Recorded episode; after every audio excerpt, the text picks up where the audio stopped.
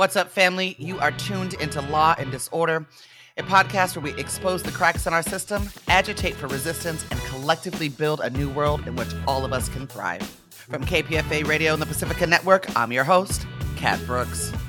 I am so excited to bring you today's guest. He's one of my oldest friends, an incredibly talented artist, and all around amazing human, and he just happens to be a best selling author as well. I'm talking about the one and only James Brandon. Brandon produced and played the central role in the internationally acclaimed tour of Terrence McNally's Corpus Christi for a decade. Uh, he is co director of the documentary film based on their journey, our journey, but we'll talk about that in a minute Corpus Christi Playing with Redemption.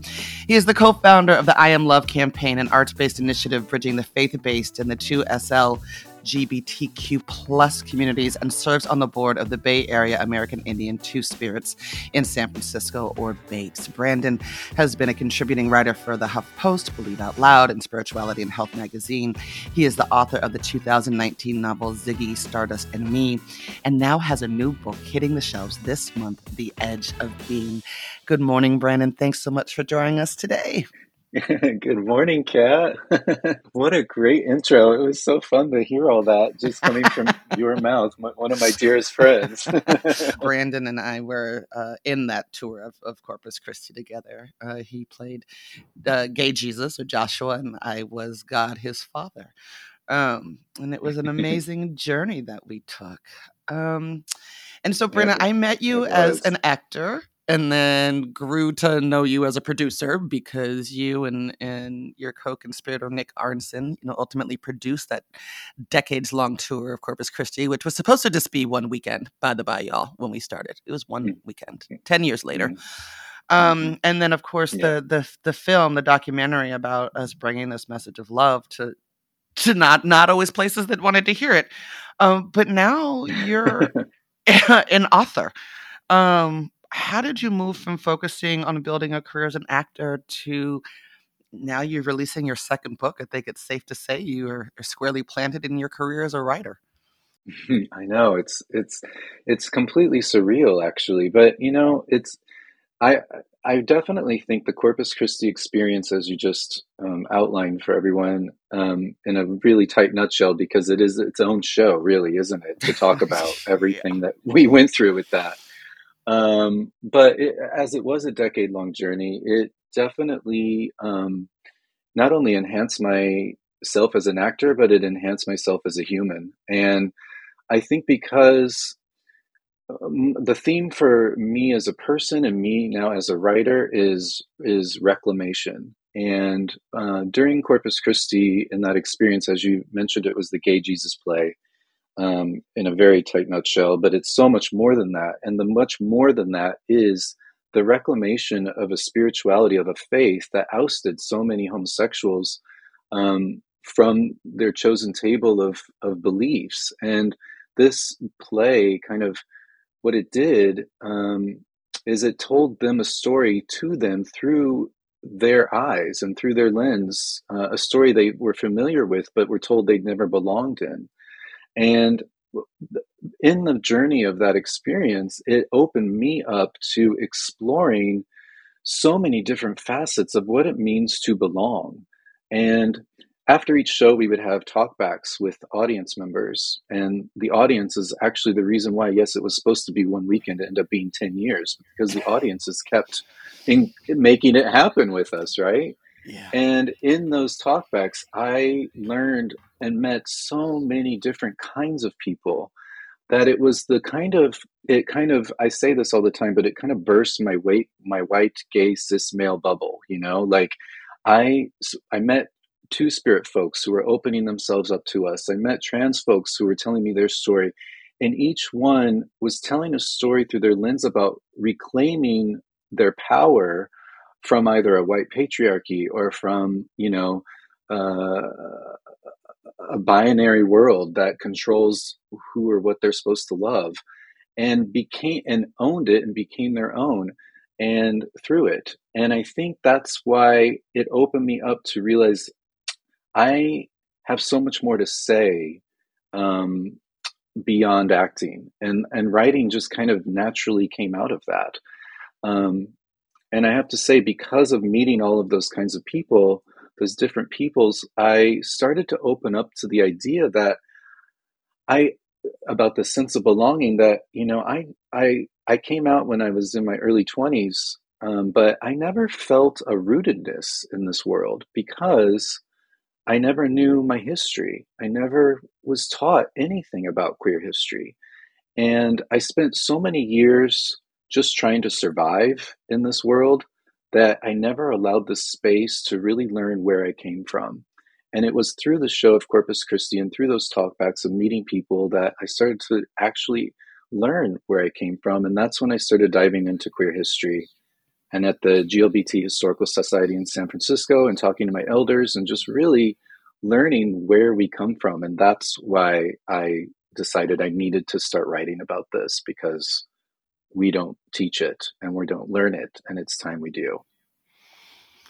I have so many places I could segue from there. I, I just want to digress, and I, I, have to tell just this brief story. I'll try to make it brief. But this this idea of reclamation, right? And I, and I talk a lot about you know artists. We're supposed to be the conscious, you know, of of our society, right? If we're doing our job, and and that we force conversations or or, or forge conversations that that aren't happening elsewhere, or create spaces where people can access information in a in a different way, and for some folks, a safer way, right? Sitting inside of a ninety nine black box theater and that is what made corpus christi so powerful like going to these communities that to your point brandon right had been told that that god did not love them uh, and for them to experience so much love and y'all it, it, i mean people would come up in in droves you know afterwards uh in tears thanking folks for experience but there was this one night we were in la at a theater off of melrose i can't think of what it what it is the zephyr theater. The zephyr Mm-hmm. And we, we, had, you know, we did the show, and at the end, of course, because it is the gay Jesus story,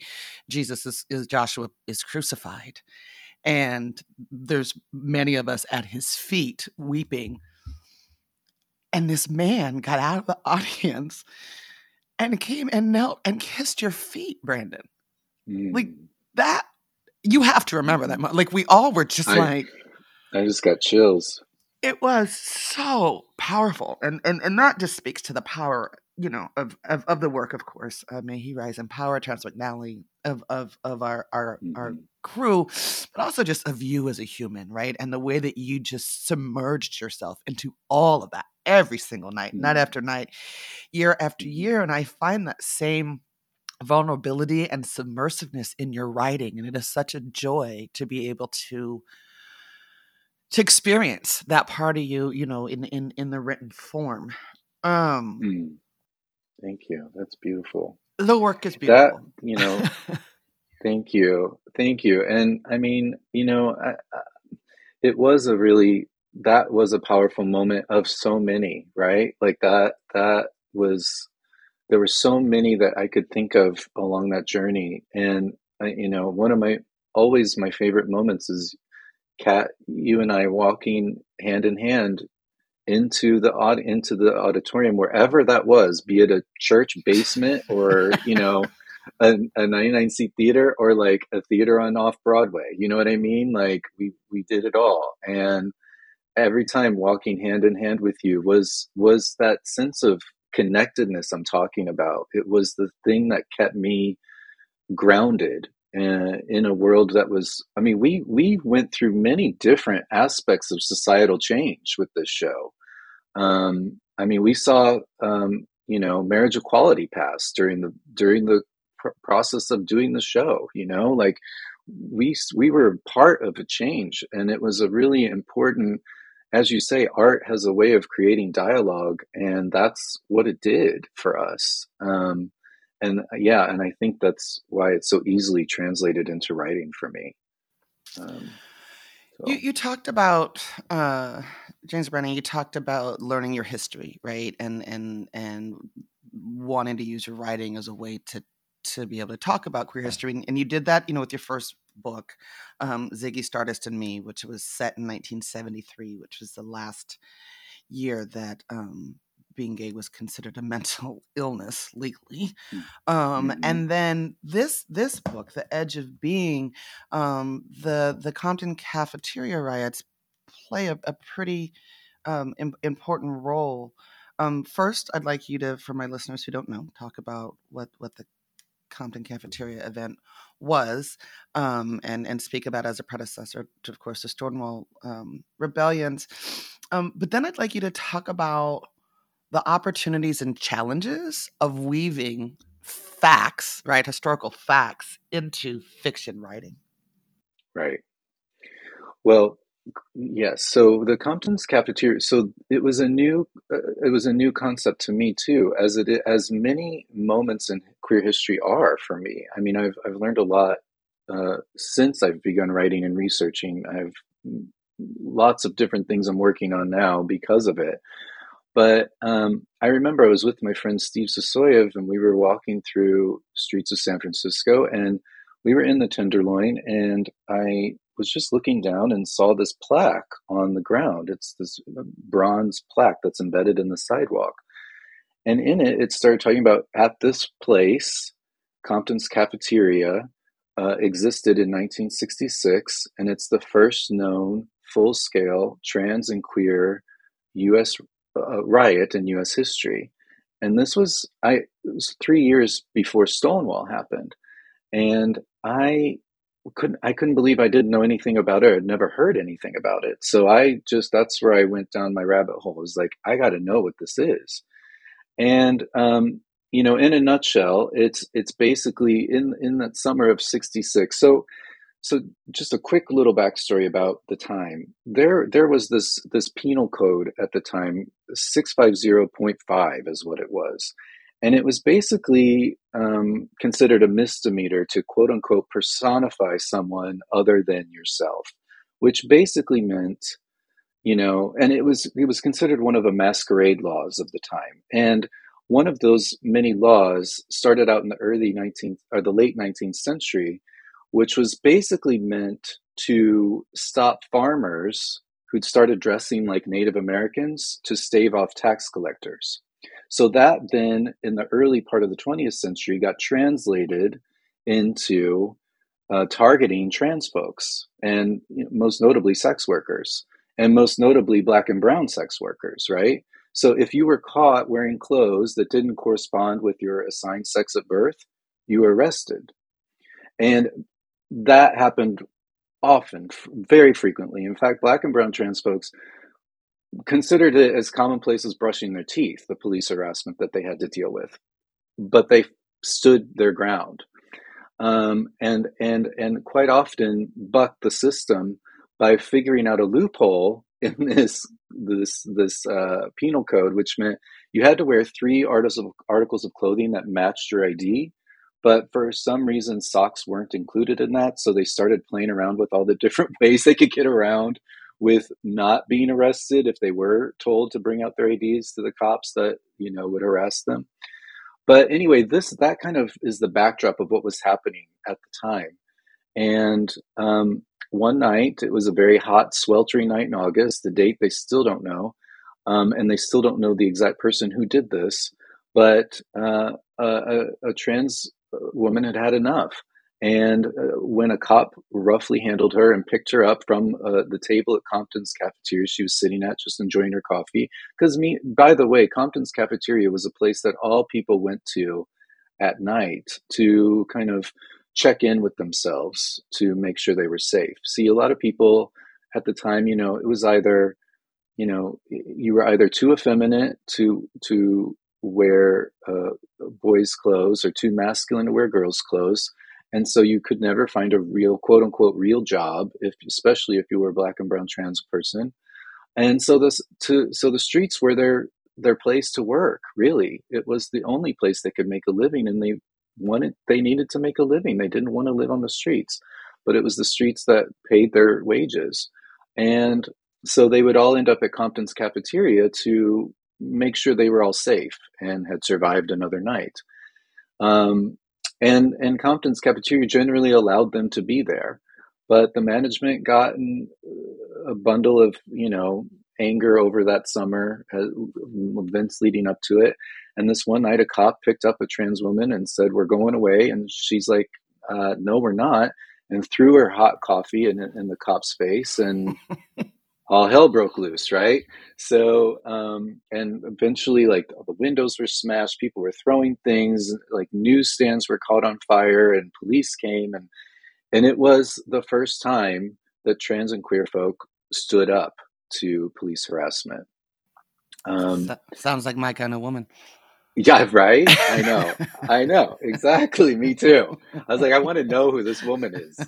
Um, and it's sad that when that is another thing about queer history is like it's you know it's like a game of telephone, right? Like you over years you just you, you don't really know ex- the, the the exact facts because they weren't reported on. People could not come out, and if they did come out they literally lost everything. And if their names were put in the paper, you know, saying this person was arrested for um, being homosexual or this trans person, you know, was arrested, either they they lost everything. They lost their jobs. They lost their friends. Their their their names and addresses were put in the paper.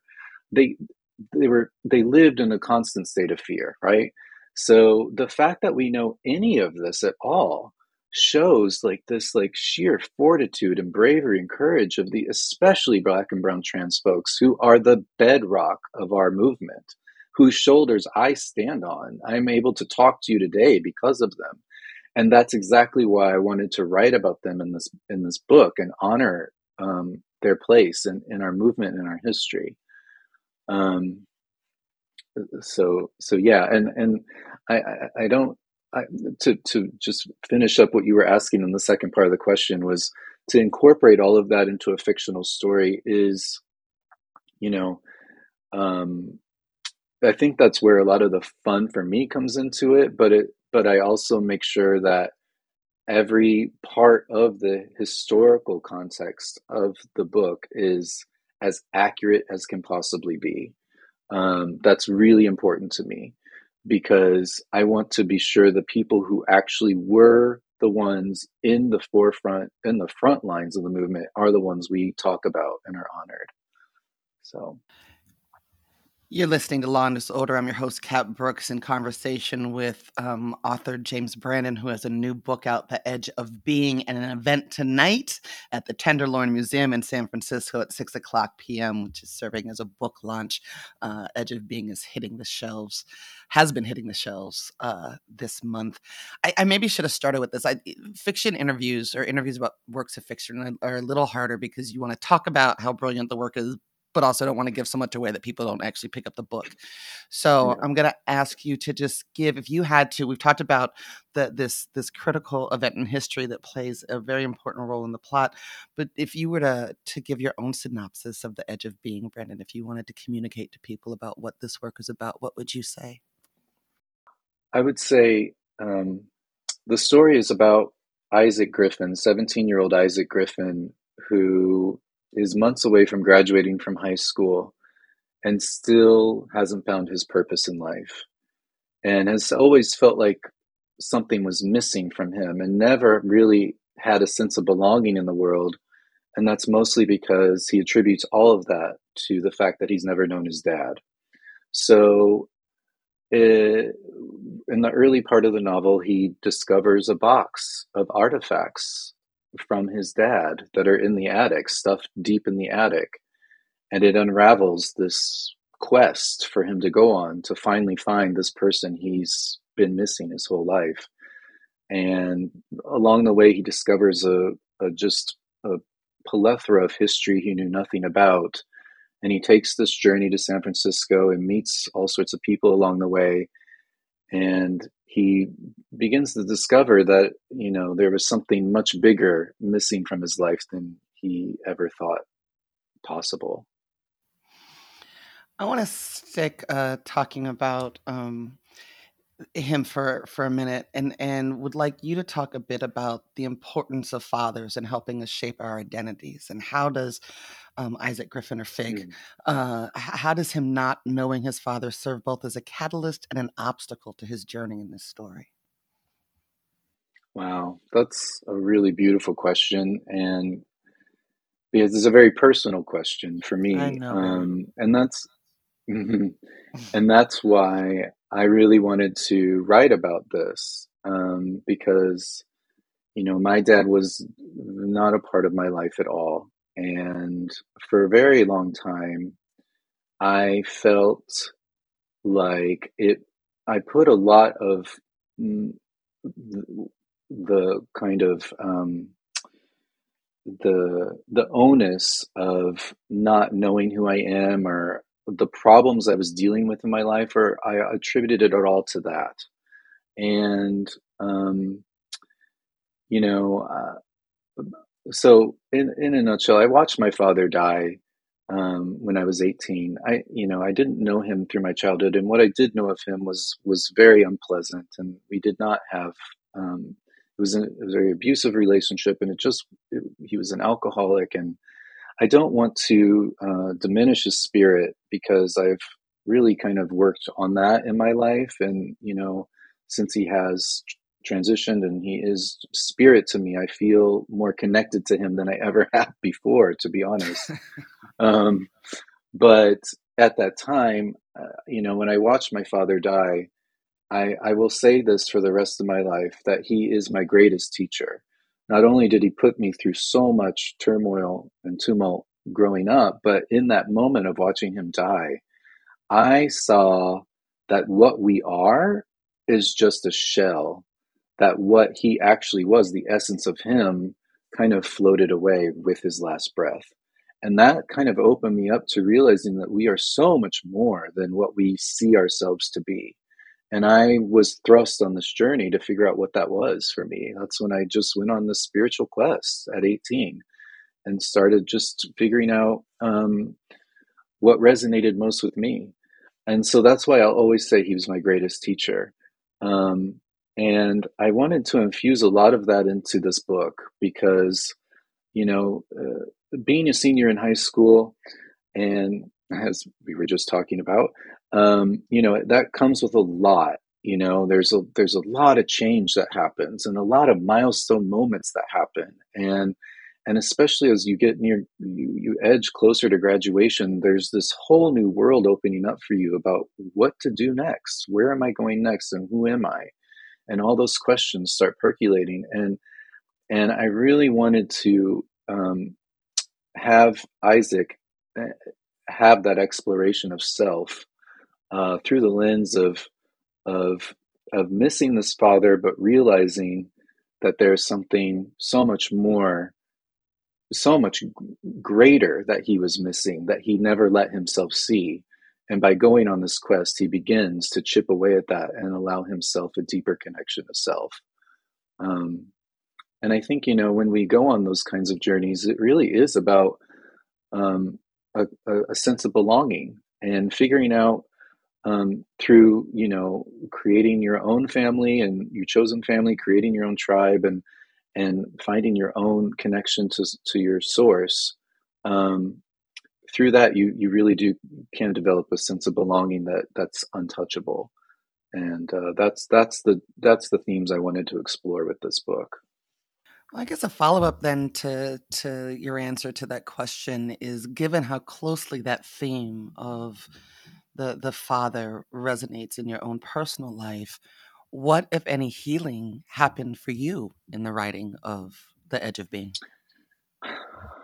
Um, it's I, there's a part in this book that I, I won't talk too much about because I don't want to give it away, but I will say that and I may get a little choked up talking about it because it's when I think about it, it still really resonates deeply with me. Um, and that is that there's this there's this sense of release that um, Isaac feels in a, a connection to um, realizing that his self right now, as he is at his age at 17, has always been taking care of himself all of the years before that, right? So there's this kind of visual I always have with my own self that I'm holding my younger self's hand and just kind of in a spiritual form walking hand in hand with him saying you're okay. I got you. You you made it. You survived and you're going to be so so happy. And and it's there's this healing that I think comes with that for me knowing that I've always been there for me, and but that there's a bigger me that has been there for me, and um, I think that's that's the healing journey that I ultimately went on uh, in regards to the con- connection or disconnection to my father. That's really beautiful. Um, James Brandon, this feels like a good point in our conversation to ask you to take a just a couple of minutes and read us a passage from The Edge of Being, if you don't mind. Yes. This is the first chapter of the book. I just thought I'd start with the beginning. if broken hearts are maps to the soul, why do I keep getting lost? The billboard whizzes past me, I crane my neck to make sure I've read it correctly before winding around the curve, watching the sign slowly disappear in my rearview mirror, taunting me. Rose Tyler sits on my lap, perched on the window, her white fur blowing wildly in the wind. I stick my head out to join her. A gust rushes through, a cacophony of white noise, freeing my thoughts, freeing me. I get it now, why dogs do this. Time is a sickness. The voice echoes amid the stillness. I sit back in the car. I didn't know anyone else was here, I say. I see them, but not really. It's a form of something. Flowing hair, billowing clothes, glowing so bright, bright I'm nearly blinded. And their voice is melodic, otherworldly. Maybe they're my guardian angel, or maybe. Dad, is that you? Pull over. I have something to tell you. So I do. We're sitting in an orange tree orchard on the edge of a cliff, sweet white blossoms snowing down on us. Below, waves thunder against jagged rocks. The sun scorches the sky, melting away the world's colors. We are the map makers of our own destiny. It's time for us to go, they say. Where to? Home. I want to reach out, to feel their hand in mine, but I can't move. They turn to face me, I squint, trying to see anything, like where I got the freckles on my nose, or why my eyes are an azure blue, or why my hair is a surfer blonde, anything to see more of me when they place their palm on my forehead and my eyes spring open. That dream again. Mm, thank you so much. There you go, y'all. A little taste of the edge of being. We're speaking to James Brandon, uh, author of this new book. There is an event happening this evening at 6 o'clock p.m. at the Tenderloin Museum in San Francisco, where you'll be able to meet Brandon and hear him read a bit more from his book. Brandon, we spent earlier in the interview talking about you know Compton cafeteria rebellions and a little about Stonewall and a little bit about the importance of of queer history. Um, the reality is, right, like black and brown trans folks still suffer horrific brutality at the hands of law enforcement. Um, we're also in the middle where we're seeing attempts at some pretty draconian anti-trans, anti-gay legislation being implemented across the country. Um, g- given these conditions, right? Um, how important is it that books like Edge of Being and and Ziggy and and other works of literature or media or art um, are uplifting the stories of the LGBTQ community? How how important is it right now as a form of resistance to some of of I can only call it a rolling back of humanity um, that that art puts this community front and center.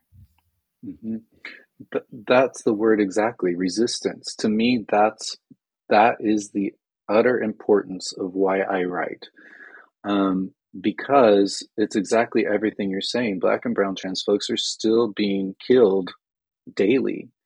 Um, and the anti gay, anti trans legislations that are being passed, even as we speak, and could get worse and most likely will be, are headed in a very, um, as you say, draconian um, uh, direction. It's it's it's why these books must exist for people to see. Now, um, and you know, uh, unfortunately, in the communities where they're needed most, um, my books have been banned. So it's been very challenging to uh, get these to the folks who really should who really need them you know like who are really in it right now and in the communities that um, are really trying to push their existence into some sort of oblivion i'm not sure. Um, so and and it's and the frustrating part is there's there's you know people say um, cynical people i would say say that you know uh, any publicity is good publicity right? So if your book's being banned then that means people are talking about it. Well no that's actually not true i think that yes maybe some people are talking about it and sometimes yes it does equal more sales and more attention to the book but generally speaking um, it actually takes away, um, it disallows someone who who may be in the middle of a serious identity crisis, who may feel isolated and alone, who may feel like they're the only ones out there going through this. It takes away the opportunity for them to see themselves in something that can help them guide them to a deeper understanding of self, right? And I think that that's what I mean when I talk about queer history is, you know, when you see yourselves as a part of something bigger than you, when you see that there have been people like you before you for hundreds and hundreds and hundreds of years that have actually created a great change to make humanity a better place. When you see that you are a part of that, there is an instinctual connection to your ancestry, to your heritage. And that grounds you in a world where you are it's like you're the eye of a storm in the middle of the swirling societal tornado. That's the thing that grounds you. And books like this, like mine, like any LGBTQ uh, book out there, um, and BIPOC book, they are the catalyst for those change for a lot of people. Um, and I, I mean, I've been to communities where you go into the school's library and there is a specific section that is LGBTQ um, for the youth so that if they're too scared to even go talk to a librarian about where are the LGBTQ books, they don't need to ask. They can just discreetly go and find something on their own. And it allows that, it creates safety. It creates a sense of, of, of uh, it creates a safe space for those people who are really trying to figure out who they are. Um, and that's the thing you know, when I I'm a very I'm aging myself, but so be it. I'm a proud Gen Xer. I'm a child of the '80s and went to high school in the '90s, and I have to say, I didn't have any representation in my world, none at all. I didn't I didn't know. I didn't have anything to hold on to. I didn't feel necessarily different, but I didn't feel. I felt a sense of isolation from my peers, especially like you know when we're in the middle of health class and we're talking about these things that you know i'm supposed to have these feelings for girls and this is what you do with girls and i'm the whole time i'm like i don't have that. What does that mean about me? And i had nothing to like hold on to right? Like i didn't have anything else to to compare it to or or say that this is okay that i don't have these feelings right? Um and so that's why I write these books for that person, for that teenager who really felt isolated and couldn't pinpoint why, but now has that. So I don't know the change that needs to happen or in in terms of getting these books back on shelves or um, because we're trying, but it is a fierce and force that's happening right now, and it's it scares me uh, to be honest at times. Um, but the thing I will say about it, and this is the thing I, I really mention in the book, is that the resilience and the strength especially of black and brown trans folks who again i will are at the center and core of our movement. You know something i read over and over and over again in my research is that those people who have the least to lose are at the front of the line and that was always the case. And you know i know that that's still the case and that's why i lift however i can those voices and use my voice as a white gay cis male to make sure that their voices are at the forefront. Um, so you know, uh, it's it's it, it's a very precarious time, and I just think the more we have these kinds of books and, and media and plays and and things out there, the more art has the transformative power of of conversation of change in this world. Well, some of that conversation, James Brandon, is happening tonight at the Tenderloin Museum at six o'clock. Tell people what they can expect should they show up.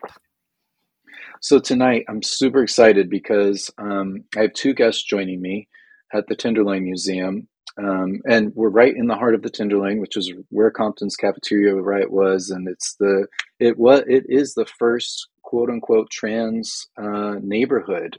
It's it's it's it's been deemed a trans neighborhood by the city. Yep, so, the transgender district run by the amazing transgender. Aria herself. There we go. Right. So yeah, I'm super excited, and two guests joining me tonight. Dr. Susan Stryker is is a scholar and historian completely renowned, and she used to work at the GLBT Historical Society uh, in San Francisco, and is actually the one who discovered this moment of Compton's cafeteria when she was archiving materials for the Historical Society. Oh wow! She, uh, yeah, she found it. Uh, like a small paragraph written amongst like you know sales at Woolworths and things like that. You know, like it was like not a big headline by any stretch, but she found it and was like, what is this? And just started researching and uncovered this treasure trove of of history. So it's because of her we know about this moment now. Um, so I'm super excited that she gets to join me tonight and talk more in full about this moment and what led up to it and and and what came from it really because a lot of great change came from it um, and also joining me is is Adrian Ravarour, who was uh, one of the co-founders of Vanguard, which was the first queer youth-led organization in the U.S. And Vanguard was a huge part of those months leading up to the riot um, because they were all about uh, cleaning the streets of the Tenderloin uh, because the cops in the the city wouldn't do it, right? So that their focus was to help their trans friends um, you know, who worked on the streets. They wanted them to have a clean space to live and and and and work. Basically, I mean that's one of many things that they worked on. But Vanguard was a revolutionary uh, uh, queer youth led organization, and I'm so excited to have Adrian be a part of uh, the evening with me to talk about that. So yeah, it's it's going to be a I think a really great night. I'm excited. And that's tonight at the Tenderloin Museum at 6 o'clock p.m. James Brandon, thank you so much for joining us this morning. Thank you so much for this new work. Thank you so much for being the amazing human you are. It's been great to um, catch up. Kat, thank you so much. It's been a dream talking to you again. I just, I love you so. I love you too. You're listening to Law and Disorder. I'm your host, Kat Brooks. We've been talking to author James Brandon. He has a new book out, The Edge of Being, in an event tonight at the Tenderloin Museum in San Francisco at 6 o'clock. Brandon produced and played the central role in the internationally acclaimed tour of Terrence McNally's Corpus Christi for a decade, is the co-director of the documentary film based on our journey, Corpus Christi Playing with Redemption. He is the co-founder of the I Am Love campaign, an arts-based initiative bridging the faith-based and the 2SL LGBTQ plus communities, and serves on the board of the Bay Area American Indian Two Spirit in San Francisco. He has been a contributing writer for HuffPost, Believe Out Loud, and Spirituality and Health magazine, is the author of the 2019 novel Ziggy Stardust and Me, and now the amazing new piece of work we've been discussing today, The Edge of Being. You've been listening to Law and Disorder, a podcast where we expose the cracks in our system, agitate for resistance, and collectively build a new world in which all of us can thrive. That's it for this episode, family. You can find more information about topics and guests in this episode's show notes. Law and Disorder is produced at KPFA, that's listener supported radio on the Pacifica Network. The show is produced by Jesse Strauss and hosted by me, Kat Brooks. Our theme music was composed by Steve Raskin of Fort Knox 5. If you like what you heard, please follow us on social media at Law and Dis, that's D I S, and subscribe wherever you listen to podcasts. Feel free to holler at us about something you heard or send us a show idea at lawanddisorder at kpfa.org. You can also find our content live at 8 a.m. weekdays on KPFA. That's 94.1 FM in the Bay Area. Our show and all of KPFA's programs are funded exclusively by you, the listener. And if you're in a position to support us, please donate today at kpfa.org. Take care of yourself and take care of each other. We all we got, fam.